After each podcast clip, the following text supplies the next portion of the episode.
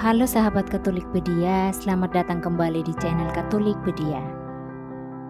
Dalam video travel rohani kali ini, saya akan mengulas tentang Gereja Katedral Purwokerto.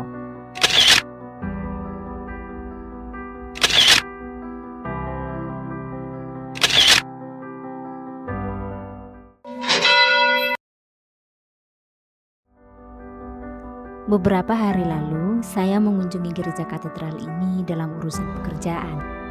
Karena itulah, saya berniat untuk mendokumentasikan interior gereja ini. Pertama kali menyambangi pintu gerbang, langkah kedatangan saya disambut bangunan menara lonceng yang menjulang tinggi.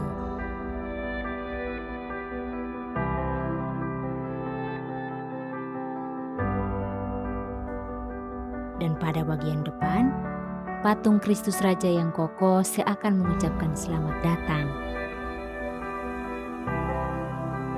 Secara tidak langsung, patung ini sudah menjelaskan nama dari gereja ini. Gereja Katedral Kristus Raja Purwokerto. Cuaca sore itu cukup bersahabat.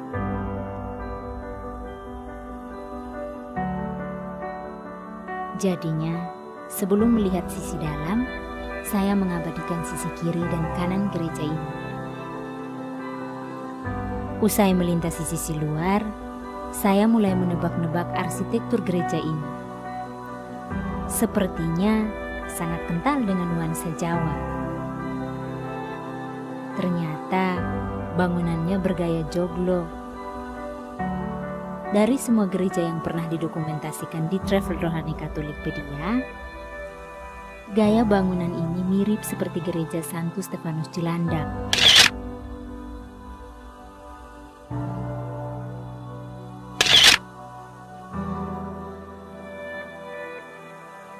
Sama-sama mengusung tema Jawa.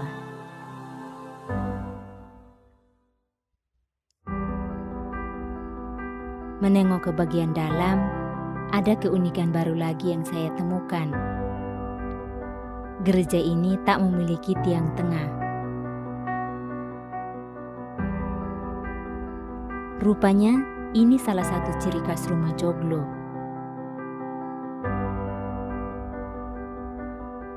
Meski begitu, ada tiang saka yang kokoh berdiri di sudut bangunan.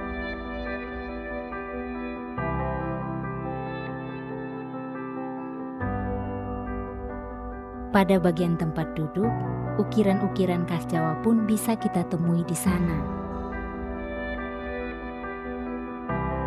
Mengalihkan pandangan ke samping, mata saya dimanjakan dengan pantulan cahaya warna-warni yang ada pada deretan kaca jendela. Suasana cahaya lampu yang redup membuat ukiran-ukiran orang kudus yang tertera di sana nampak bercahaya dan berkilau.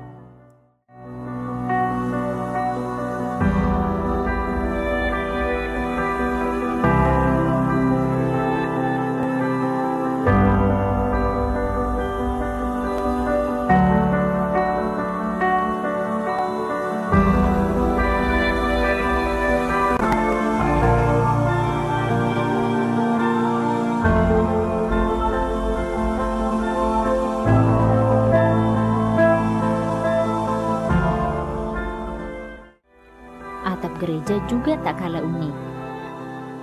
Interiornya seperti jaring laba-laba.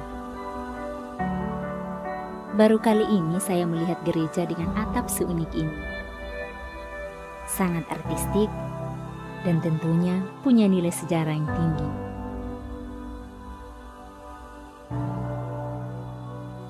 Oh ya, teman-teman. Berbicara soal sejarah, sebuah artikel pernah menyebutkan gereja katedral Purwokerto ini pernah mengalami kebakaran sekitar tahun 1980-an. Gereja yang teman-teman saksikan ini adalah hasil renovasi pasca kebakaran itu. Beralih ke Pantai Imam, saya lagi-lagi dibuat kagum mulai dari kursi uskup hingga mimbar bacaan, semua dipoles dengan ornamen-ornamen khas Jawa.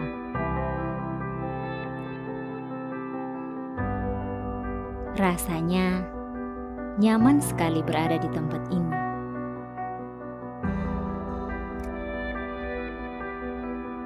Apalagi ketika gereja sedang sepi, seperti kunjungan saya sore itu. Ya, suasananya sepi karena saya berkunjung di saat hari kerja.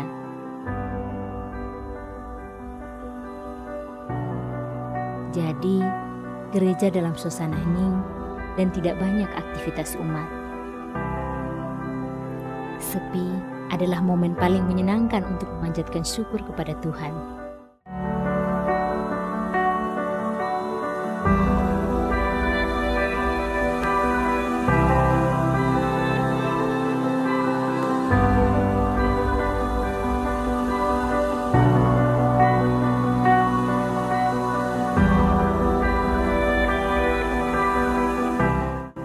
Ada patung Bunda Maria, juga patung Yesus yang bertakhta di sana.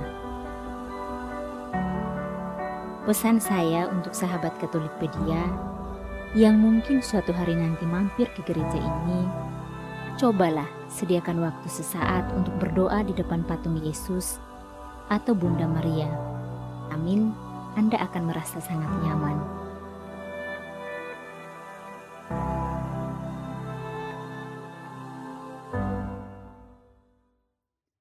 Dari lantai satu, saya mencoba menengok ke balkon gereja.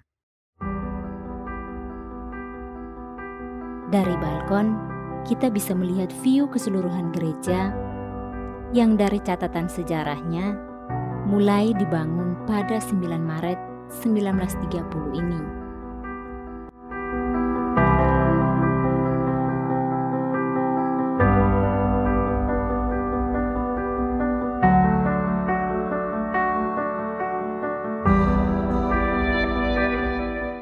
Inilah tampilan interior dan eksterior Gereja Katedral Purwokerto. Bagaimana menurutmu? Apakah kamu sudah pernah berkunjung ke gereja ini? Berikan pendapatmu lewat kolom komentar ya. Oh ya, jangan lupa dukung program Travel Rohani ini dengan cara klik like, share, dan subscribe ya. Dukungan dari sahabat sekalianlah yang akan membawa kebaikan seperti ini. Sampai jumpa, Tuhan memberkati.